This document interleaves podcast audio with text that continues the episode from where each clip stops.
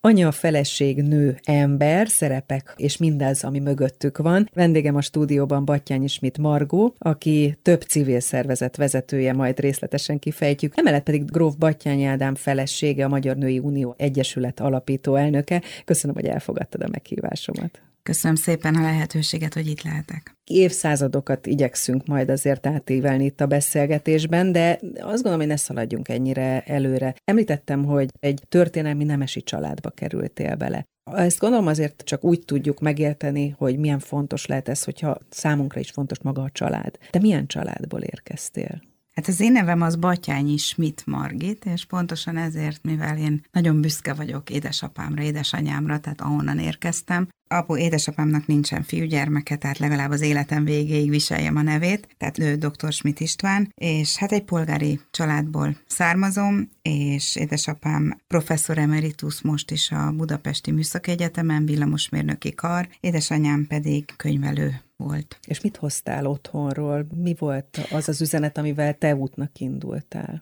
A család fontossága, az összetartozás, van egy hugom is, ő Tiborc Andreának hívják, két gyermeke van, és ami még nagyon fontos, a, hát a család, a szeretet, igen, és hogy a munka. Tehát az szüleim a munkára neveltek, és az apukám mindig rám szólt, hogy Margo, amit elkezdesz, azt tessék végigvinni. Úgyhogy én nagyon sok mindent elkezdtem, és ha kellett is, nem könycseppe, izzadság cseppekkel is, de végigvittem. Tehát a munkához való hozzáállásom. És hát sok mindennel foglalkoztál, beszéljünk is erről. Én úgy tudom, hogy hat diplomád van, ami már önmagában is magáért beszél, hogy nagyon fontos számodra a tanulás, nagyon fontos számodra a fejlődés, illetve három nyelven is beszélsz. Minek készültél? Mi volt az első elképzelés? Elképzelés? Az első elképzelésem az, hogy én tanár leszek, tanító tanár leszek, ez végül is ez sikerült is. Tanítottam is egy általános iskolában, a harmadik kerületben. Utána lett mellette tanári diplomám, ott orosz nyelv és irodalom tanár lettem. Nagyon szeretem a nyelveket, nagyon szeretem a nemzetközi kapcsolatokat, de hát azért, amikor én úgymond felnőttem, akkor voltak tabu nyelvek, és tudom, hogy ilyen, tehát kötelező volt az orosz nyelv, amit én különben szerettem, megint csak attól függ, minden attól függ. Ezt most is vallom, hogy ki a pedagógus, és ki az, aki nekünk ezt a tudást átadja. Tehát lehetünk a legcsillogóbb, villogóbb óvodában, iskolában, ha a tanár rossz de hogyha a tanár olyan nagy kapcsolatot épít a gyermekekkel, és én mindig is erre figyeltem, mert én is tanárkodtam, tehát, hogy akkor bármit megtanul örömmel a gyermek. Különben még mellette én táncot is tanítottam, és méghozzá görög táncot tanítottam a gyermekeknek az iskolában. Ez már így önmagában is rengeteg terület, Igen. meg rengeteg feladat, amit így magadra vállaltál, de nem álltál meg itt. Miért? Nem, ez volt a tanárság, és őszintén én Szeretem a gyermekeket, de, de ez nem ez volt az enyém, tehát, hogy ennél így én többet szerettem volna, és akkor kiléptem Pókucai lakótelepi iskolából, ott tanítottam, és mellette én már tanultam a Külker főiskolán, akkor nemzetközi marketing szaküzemgazdász lettem, és hát ez a marketing, ez, ez, hát, ez nagyon érdekes korszak volt. Én 66-ban születtem, most vagyok 55 éves, és hogy ez a lényege, hogy, hogy ez a marketing is akkor fejlődött és nagyon érdekelt. Közben volt a kormányváltás, meg egyáltalán a szocializmus vége, tehát egy ilyen időszakokról új beszélünk. Meg, új utak nyíltak új meg, igen. Ki.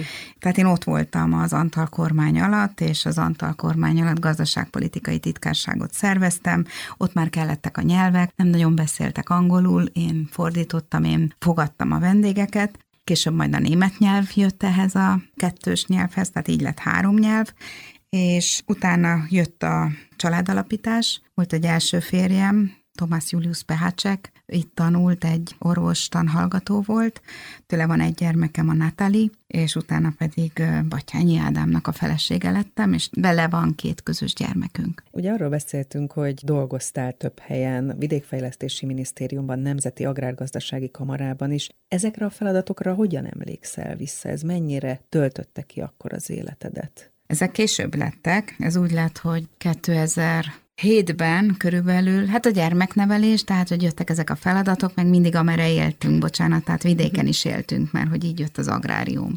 És én a Batyányi Ádámmal Budapesten és Zala megyében éltem, vagy éltünk közösen, és vadásztattunk. Tehát én ott éltem egy nem is tudom, több száz hektáros birodalom közepén, és megtanultam, a, tehát általa tanultam meg például a földnek a tiszteletét, mert más az, hogy bocsánat, valaki egy kertesházban él, de más az, hogy minden nap a földről a szól, a gazdálkodásról szól, együtt élni a természettel, akár a vadakkal való bánás, tehát vadgazdálkodás, és itt a fenntarthatóság, hogy ezzel hogyan kell bánni. Én az Ádámtól tanultam ezt meg, ami nekem nagyon tetszett, majd később jött a mellett, tehát Budapesten az Új Társadalom Szalon, ahol alapító is vagyok, meg a Új Társadalom Intézet Alapítványnak az elnöke, ez az egyik civil szervezet. Itt ilyen polgári találkozásokat szervezünk, és ez havonta, és ez majdnem már, ha lehet mondani, 2007 óta 14 éve folyik folyamatosan, és a pandémia alatt is, de hát online formában. Tehát, hogy akkor ez így folyt, és 2010-ben ott engem felkértek, hogy menjek a Vidékfejlesztési Minisztériumba, ott nemzetközi kapcsolatokat vittem, mint főosztályvezető, amit nagyon szerettem,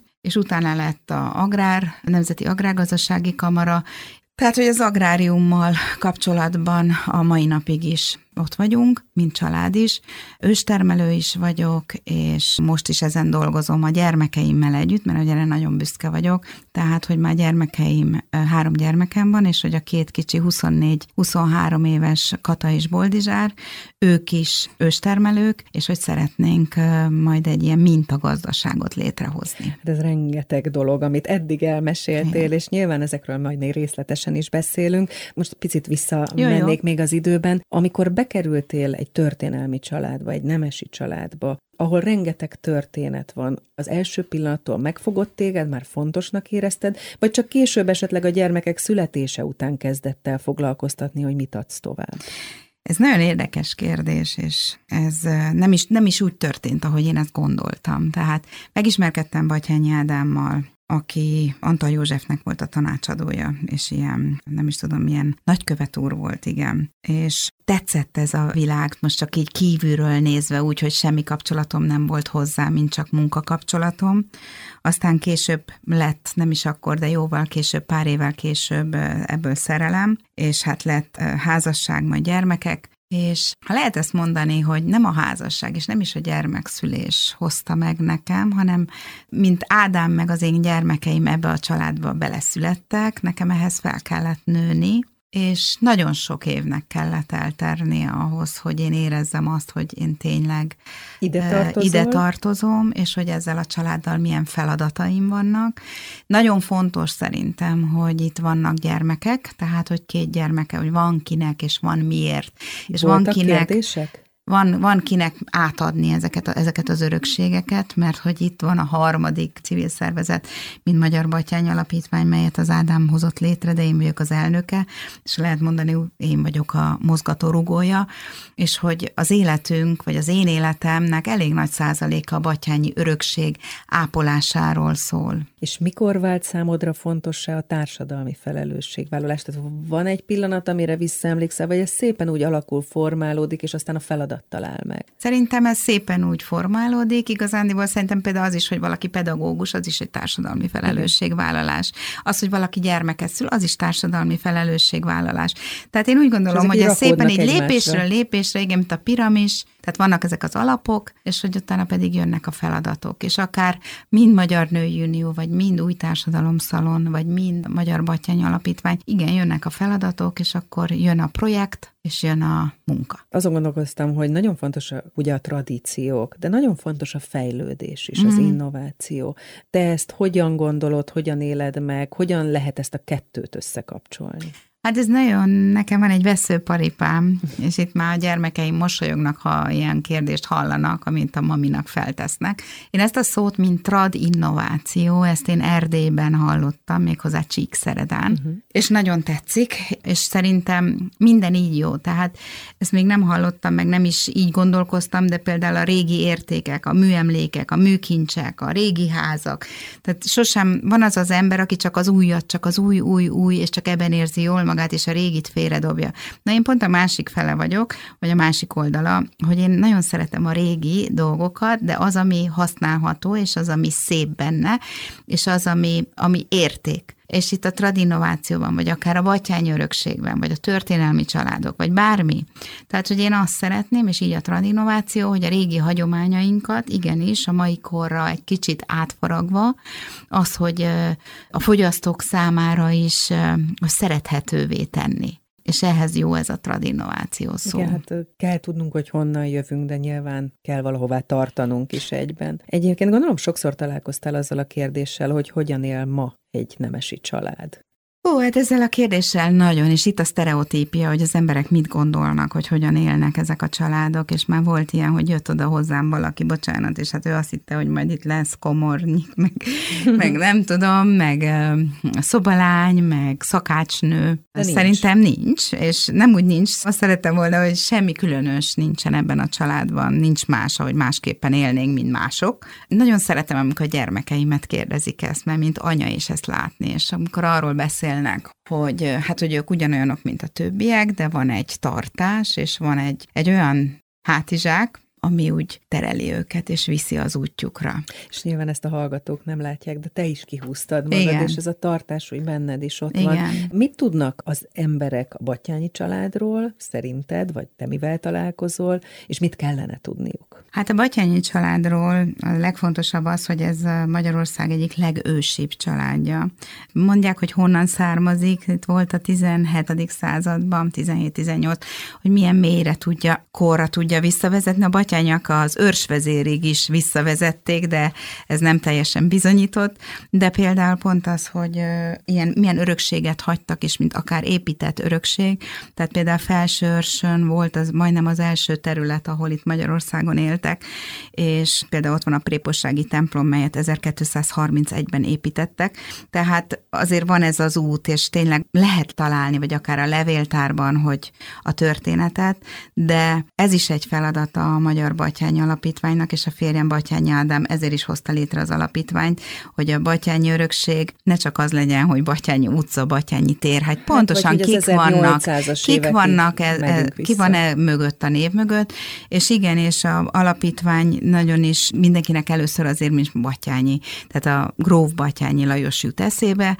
aki Magyarország első miniszterelnöke volt, aki az aradi vértanuk mellett 13 plusz 1 aradi Igen. vértanú, és Budapesten végezték ki. Tehát van egy ilyen feladatunk is, amit szerintem nagyon fontos, és ilyen utolsó órákban vagyunk ebben, hogy bemutassuk ezeket a örökségünket, ezeket a példaképeket, akár Batyányi, Gró Batyányi Lajost, de most csak még egy nagyon fontos, mert az orvosok körében pedig ott van Boldog Batyány Stratman László, aki herceg, és ha lehet mondani, ő volt a szegények orvosa, és ő is, ha most egyáltalán a most élő batyányak milyen viszonyban vannak vele, az én férjemnek ő a nagypapája, tehát az én gyerekeimnek ő a déd nagyapja. És ezeket a képeket, mert ezek képek alapvetően, mely is történetek, hozzájuk kapcsolódó történetek, amiket be kell mutatni, vagy be szeretnétek mutatni. Milyen lehetőségek vannak erre? Hogyan lehet ápolni az örökséget? Hogyan lehet megszólítani a mai koremberét, az új generációkat?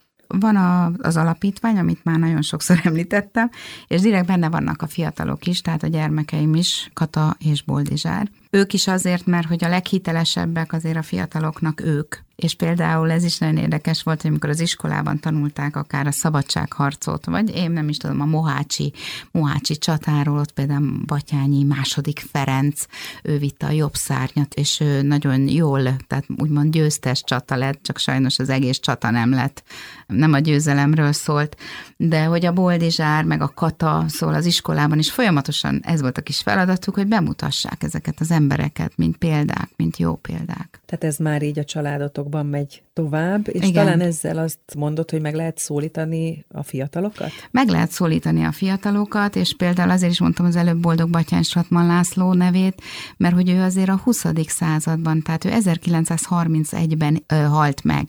Tehát, hogy neki azért vele jobban tudunk úgymond a korban együtt élni, és jobban tudjuk elképzelni az ő világát, mint például az újkorban vagy a középkorban. Egyébként a történelem mindig is közel állt hozzá? Ez vagy is érdekes kérdés, most ahogy ezt pont fel. mondtam, hogy ez is eszembe jutott. Nem, én, én abszolút nem voltam történelem, én egy ilyen reál matematika, és hát is a nyelvek, és nekem ez volt a mindenem, de a Batyányi család maga hozta a történelmet, és ez nagyon sok év munkája, tehát itt azért könyvek, levéltár, könyvtárak, kutatás, és például pont tehát erre föl, hogy mindig van egy év, például volt a holokauszt éve, volt a reformáció éve Magyarországon, mint ünnep, és hát pont erre mi, mi is készültünk, hogy a batyányak és a zsidóság kapcsolata, batyányak a reformációban, a mecénás batyányiak, például, és volt a Aradi vértanúnak volt a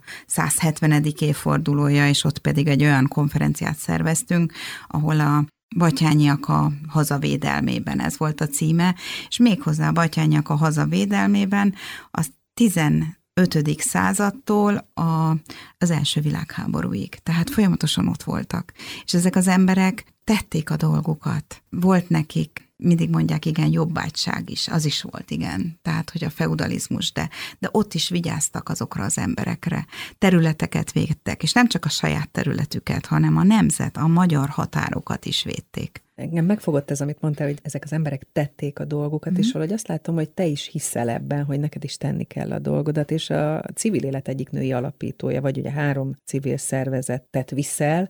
Mi az, amit szeretsz ebben, amit igazán élvezel? Hát van ez a szó, ez a társadalmi felelősségvállalás. Amit sokat hallunk. Amit sokat hallunk, de tényleg szerintem ezt tenni és másokért tenni. Volt egyszer egy, most is még együtt dolgozunk, egyik kolléganőmmel, Nyakas Andreával, és ő kérdezte, hogy Margó, te ezt miért teszed?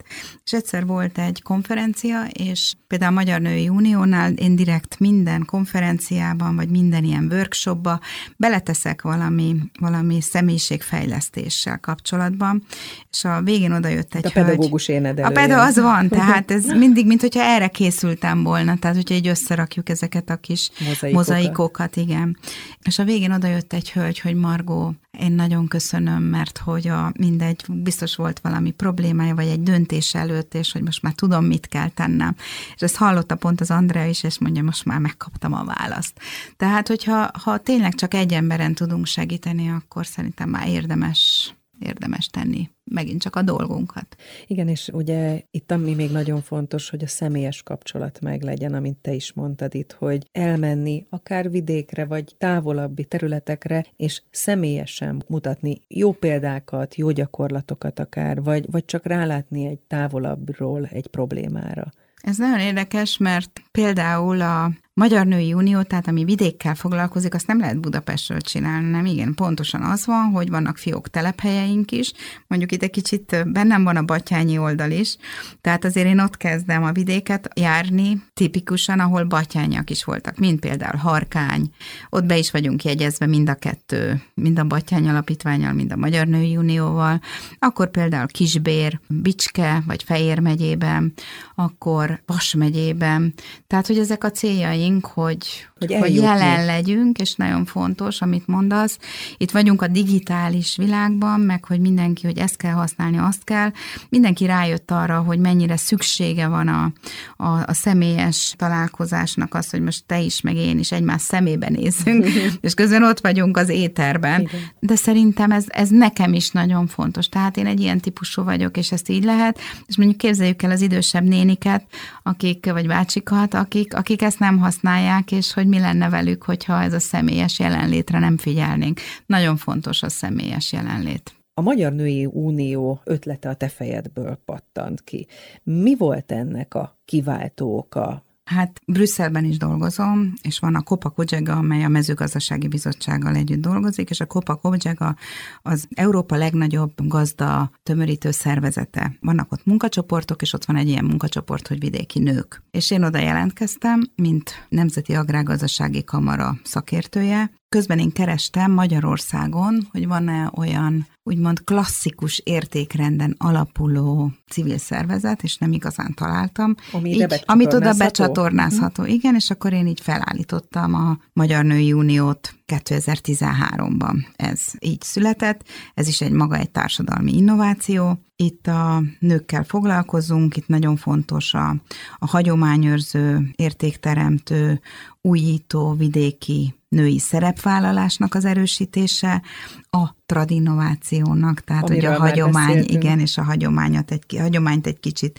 megújítva a fogyasztók számára kiépítése, akkor a kapcsolatépítés mind hazai, mind határon túli, mind nemzetközi szervezetekkel, pályázati tanácsadást végzünk, amit az előbb már mondtál, hogy jó példákat bemutatunk, akkor innovációs díjakat adtunk át, akkor próbáltunk ilyet, hogy magyarokat bevinni, mint jó példa az EU-ba. Ez is történt, mint innovációs díj. Hát persze az esélyegyenlőségről is folyamatosan beszélünk, láthatatlan munkáról. Igen, az fogalmazódott meg így menet közben bennem, hogy miért van erre égető szüksége a magyar vidéki nőnek? A magyar vidéki nőknek Hát eleve, mint a Magyar Női Unió, ilyen híd szerepét szeretnénk mi ezt bebiztosítani, hogy a, a döntéshozók, és amit az előbb is mondtál, hogy a döntéshozókhoz eljussanak a problémák. És azért is vagyunk mi is vidéken, mert mi más szemmel láthatjuk, mint aki benne van ezekben a dolgokban. Nyilván más és, Budapest és vidék. Teljesen és más. Kontra. Igen, mindegyiknek van pozitívuma, mindegyiknek van negatívuma. Akkor például csináltunk ilyet, hogy csak pontokat, család és karrierpontokat, három helyszínen Magyarországon. Úgy értve, hogy részt vettünk benne Kalocsán, Tolnán és Nyugat-Nógrádban. És ott is az volt a feladatunk, hogy olyan hölgyeknek segítsünk, akik szeretnének a munkavilágába visszamenni, úgy, hogy kisgyermekesek, és hogy nekünk ez nem kötelező, de lehetőséget biztosítani. És én itt el szeretném mondani, tehát mi nem ráerőltetni szeretnénk senkire semmit, csak vannak ezek a lehetőségek, ezeket mi bemutatjuk, például pályázatot is megírtunk. Tehát egy hölgynek Kecskeméten mi írtuk meg a pályázatot, és bekerült a Kopa Kodzsegának az innovációs díjra, és bekerült az öt legjobba. És ez megint csak mit segít, hogy Magyarországot európai szintre emeljük. Egyébként, amikor megfogalmazódott benned, hogy kell egy ilyen szervezet, vagy szükséges lenne, amely ugye a vidéki nők problémájával foglalkozik, akkor hogyan kezdtél hozzá? Tehát kikkel gyűjtöttél magad köré, és kikkel szeretsz amúgy szívesen együtt dolgozni? Hát erre később jöttem rá, hogy én nagyon erős nőket gyűjtöttem magam köré, ami néha jó, de néha rossz is.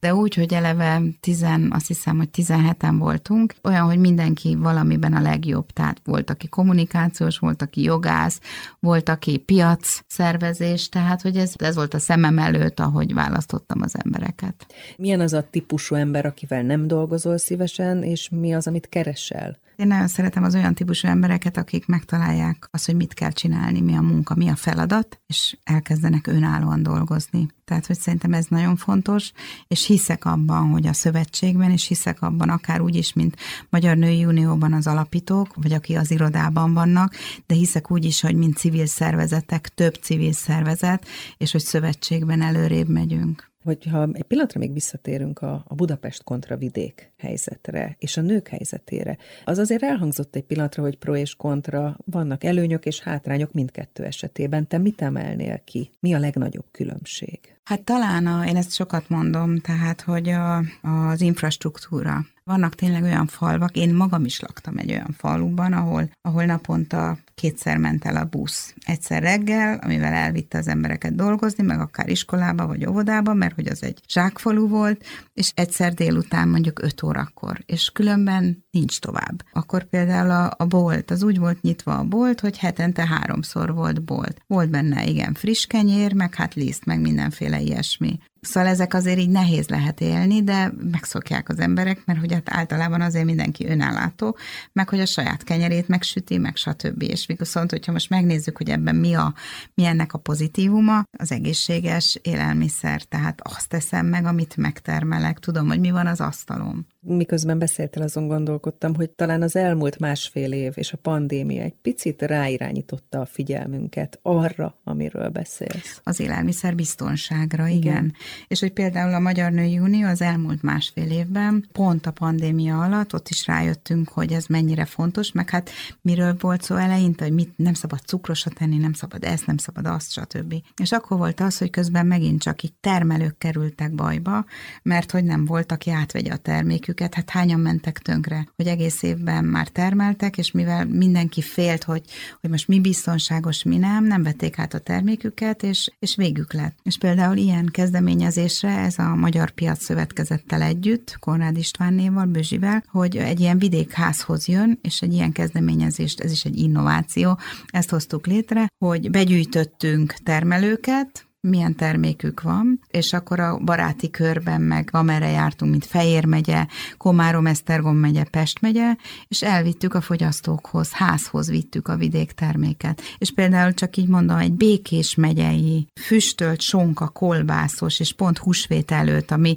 tudja hát, hogy neki erről szól az élete, tehát a húsvéti sonka. És hogyha be kellett zárni, és hogyha ez nem lett volna, 60 kiló sonkát adtunk el. Biztos nem olyan nagy mennyiség ez, de neki De mégis segített. segített. Igen. Utána pedig tavaly, május azt hiszem 23-án megalapítottuk közösen a második lépcsőben a bagi autós termelői piacot, ami a mai napig is megy szombatonként. Mondjuk a Magyar Női Unió már nem vesz részt benne olyan aktívan, de hogy de ez is egy útjára indította, igen, és ott is az a cél, és az volt a feladat, hogy az ember a fogyasztó pontosan tudja, hogy kitől veszi meg azt a terméket, megnézi, mi ez a termék, tehát tudja, hogy biztonságos helyről érkezik az élelmiszer. Tevékenységetek elég szertágazó, tehát beszéltünk tudás megosztásról, érdekvédelemről, edukációról, karrier tanácsadás is ennek a része? Ez nagyon érdekes, mert, mert, a vidéki nőnél... mert például a karrier tanácsadás ezekben a csakpontokban igen ott van. És hogy most, mivel rájöttünk, hogy ez a képzés nagyon fontos, és tervünk, hogy idén ősz től képzéseket is fogunk tartani. Mennyire kell az online térbe gondolkodni egyébként a képzések tekintetében, és a vidék kontra a főváros helyzetében ebben lehet-e ugyanúgy gondolkodni? Hát először is a digitalizáció, vagy online, és erre mondjuk azt, hogy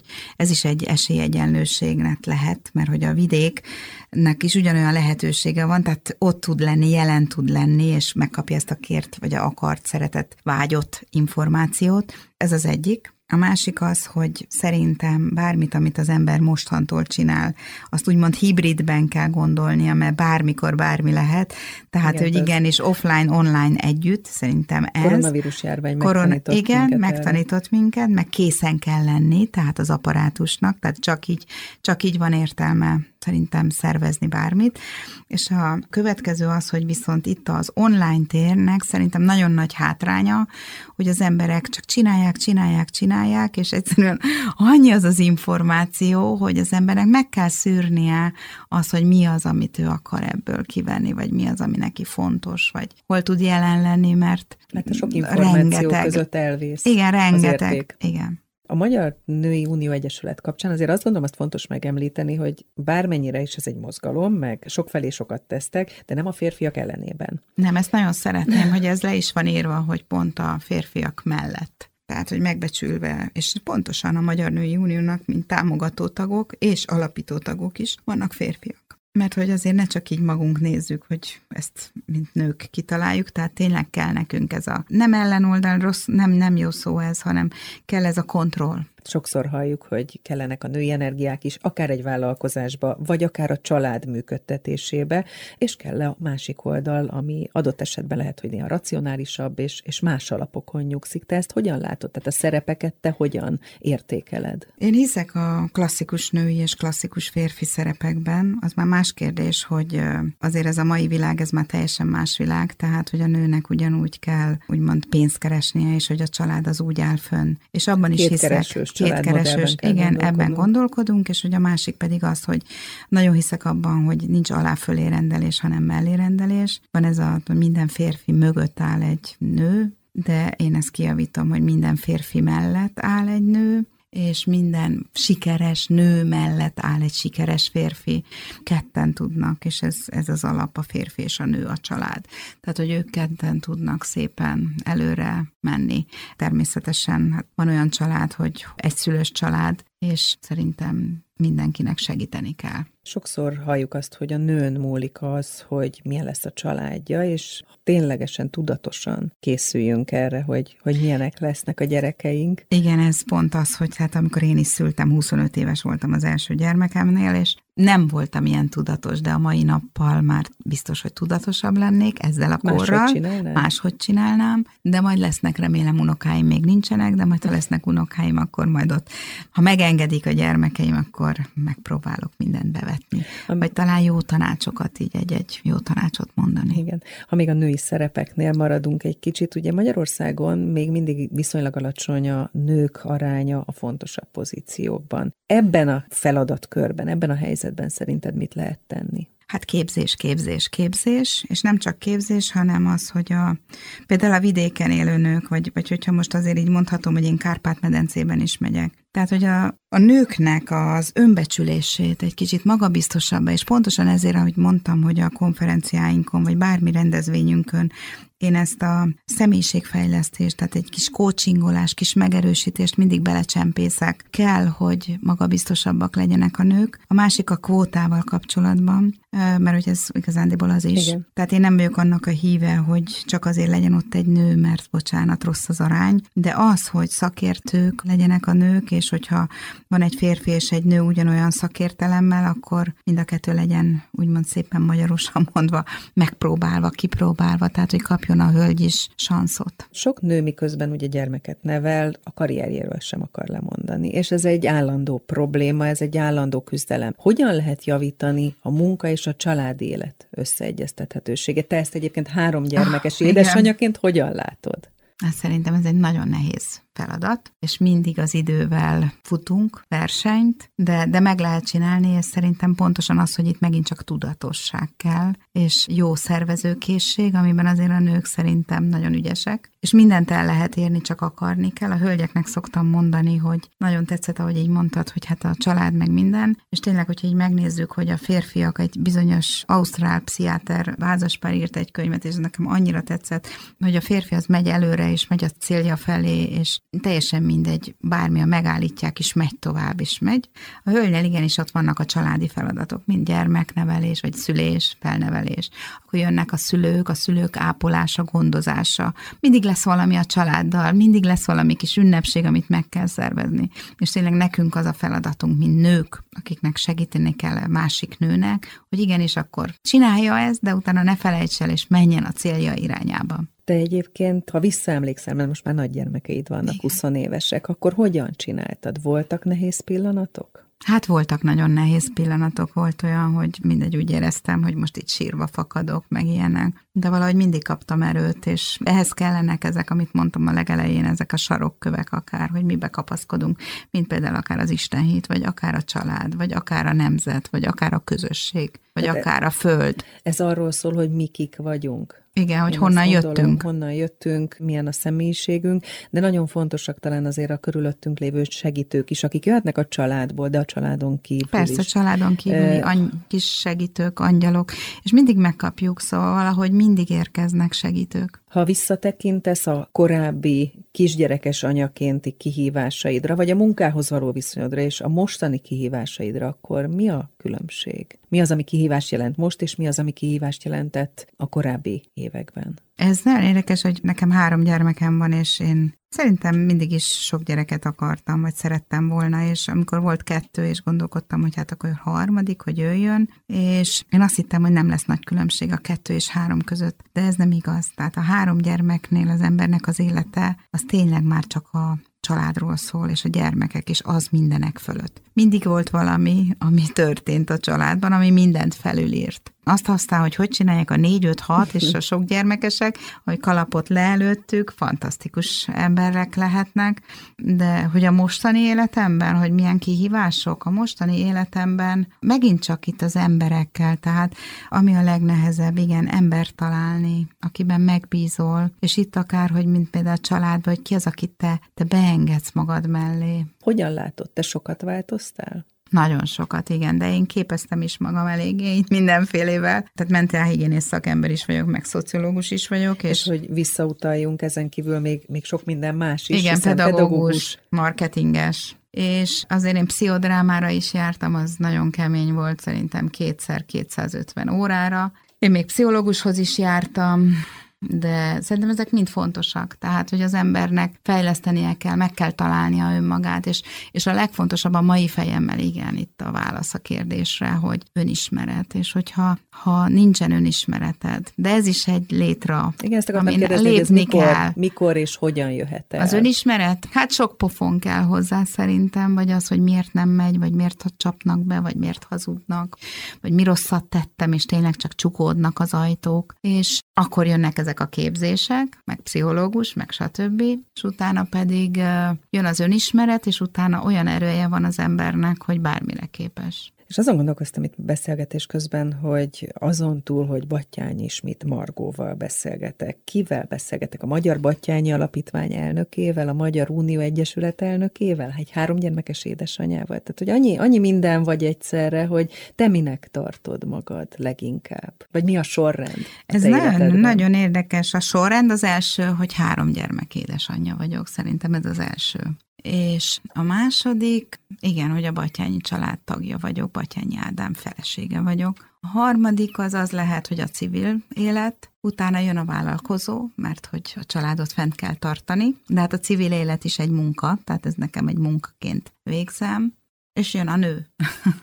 Nem Mondjuk a nő az sorban. mindegyikben benne van, igen. igen, az kötelező embernek kell lennie. És említetted, hogy gazdálkodtok együtt a férjeddel. Ez Igen. mit jelent pontosan számodra, milyen feladatokat jelent? Hát ez szervezés, növénytermesztéssel foglalkozunk. Van nekünk egy úgymond intézőnk, aki ezt végzi Vas megyében, de nagyon sok munka, nagyon sok szervezés, tehát ezt nem lehetne úgy csinálni, hogy Budapestről irányítani, hanem akkor Vas megyében. És most lehet, hogy úgy néz ki, hogy a fiam a Boldizsár lemegy Vas megyébe, és átveszi ezt a úgymond birtokot Egyébként mennyire vagy kettő vagy több laki, tehát hol a bázis, és mi az, ami még fontos az életedben? Hát amit én nagyon szeretnék, mivel Zalában, amit meséltem, hogy ott volt ez a zsákfalú, és ott volt egy gyönyörű kúriánk, és amiben azért én nagy, én építettem föl, és sajnos meg kellett tőle válni. Nagyon szeretnék egy vidéki hasonló kúriát, Nézem is a területet, nagyon szeretném azt én felsőörs környékén, ott a Balaton felvidéken, mert hogy onnan indult a Batyányi család, és hogy valahol és oda szeretnék visszatérni. visszatérni,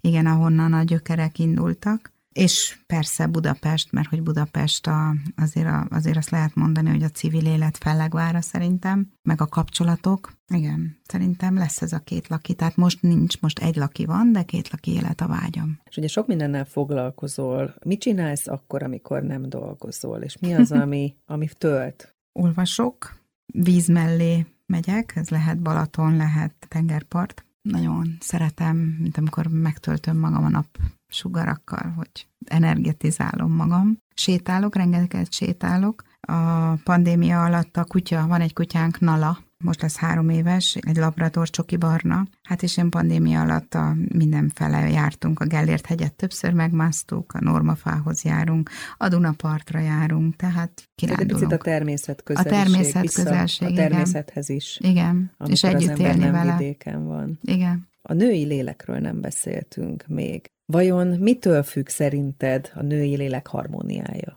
Én még mind, megint kezdeném azt, hogy tényleg az önismeret. Tehát szerintem én erre jöttem rá, hogy, és ezt is kommunikálom, hogy mindenkinek meg kell ismernie önmagát, és mindenkiben van jó és rossz, és mindenkinek van gyengesége, erőssége és megint csak mint pedagógus, tehát nem az a cél, hogy a gyengességünket felhozzuk és azon dolgozzunk, nem, hanem hogy tényleg az erősségünket használjuk, és hogy hogyan tudjuk használni. Ez az alap, tehát ez mindennek az alapja. És akkor jön az, hogy megvalósítsa önmagát, megvalósítsa az élete feladatát. Senkit nem szeretnék, mindenkinek más a feladata. Valaki abban boldog, hogy otthon marad a gyermekeivel, van, aki abban boldog, hogy, hogy nem szül gyermeket mindenki másban. És elfogadni, elfogadni azt a sorsot, amit kaptunk, ha megtaláltuk, és ez is nagyon érdekes, hogy én mostanában, mondom, most leszek idén 55, tehát, hogy elfogadni azt, hogy kicsit vezetve lenni. Hogyha visszatérünk a családhoz, illetve a hagyományőrzéshez, akkor milyen feladatokat látsz még magad előtt, mennyire tervezed a továbbiakban bevonni a gyermekeidet, mi az, amire készülsz még? Hát nekem azért a tervem, hogy amiket így csinálok, akár civil szervezet, hogy ezt átadom majd a gyermekeimnek, tehát hogy ennek folyamata legyen. Mint Magyar Női Unió vagy Magyar Batyány Alapítvány, hogy csak mondom, itt a Batyány Örökségnél Zicsi Antónia személyében van ez a találkozás, csak így ez is nagyon érdekes, hogy a történelem ismétli önmagát, tehát hogy a szabadságharc után ezek az özvegyasszonyok, a Damjanicsné, Zicsi Antónia és még Zicsi Pálni, aki mondjuk nem aradi vértanús, özvegyasszony, de ők megalapították a Magyar Gazdasszonyok Országos Egyesületét, és ott is hasonló célokkal, mint amit én 2013-ban Magyar Női Unió, úgyhogy nem tudtam róla, hogy ez volt. És ott is, hogy a hagyományok, a magyar értékek, a magyar termékek, a magyar élelmiszer, rengetegen a szabadságharc özvegyek, árvák, iskolát, képzést nekik adni, mint amit mi is szeretnénk.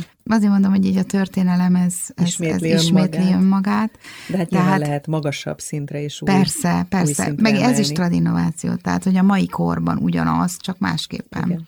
És például lesz októberben a Gróf Batyányi Lajos díj, Gróf Zicsi Antónia díj, ami szintén ilyen tradinnováció, társadalmi innováció, amiket átadunk. Itt is azért mind a kettő, hogy férfi-nő, tehát hogy a családnak a szerepét felemeljük a megfelelő helyre. Érmét fognak kapni pénzbeli juttatás mellett. Az érme is olyan, hogy két oldala van, az egyiken van Zicsi Antónia, a másikon Batyányi Lajosnak az arcképe. Szóval nagyon sok feladat van. Akkor csináltunk Tony színdarabot, amelyből lesz színdarab, lett irodalmi est, ez pont azért, hogy hova tudjuk vinni minél több helyre, ami megmutatja, bemutatja Batyányi Lajos utolsó hat hónapját, levelezés alapján folyik. Ez volt egy könyv, E. Román Katalin, Batyányi Lajos emlékezete a címe a könyvnek, és hogy ezt mutatjuk be. Itt nem kisebb színésznők játszanak, mint hát a főszerepet Horváth Lili, Jászai Maridíjas színművésznő, és édesanyja Tordai Teré, Kossuth díjas, azt hiszem Jászai Mari díjas, színművésznő és Széles Tamás, ők játszák.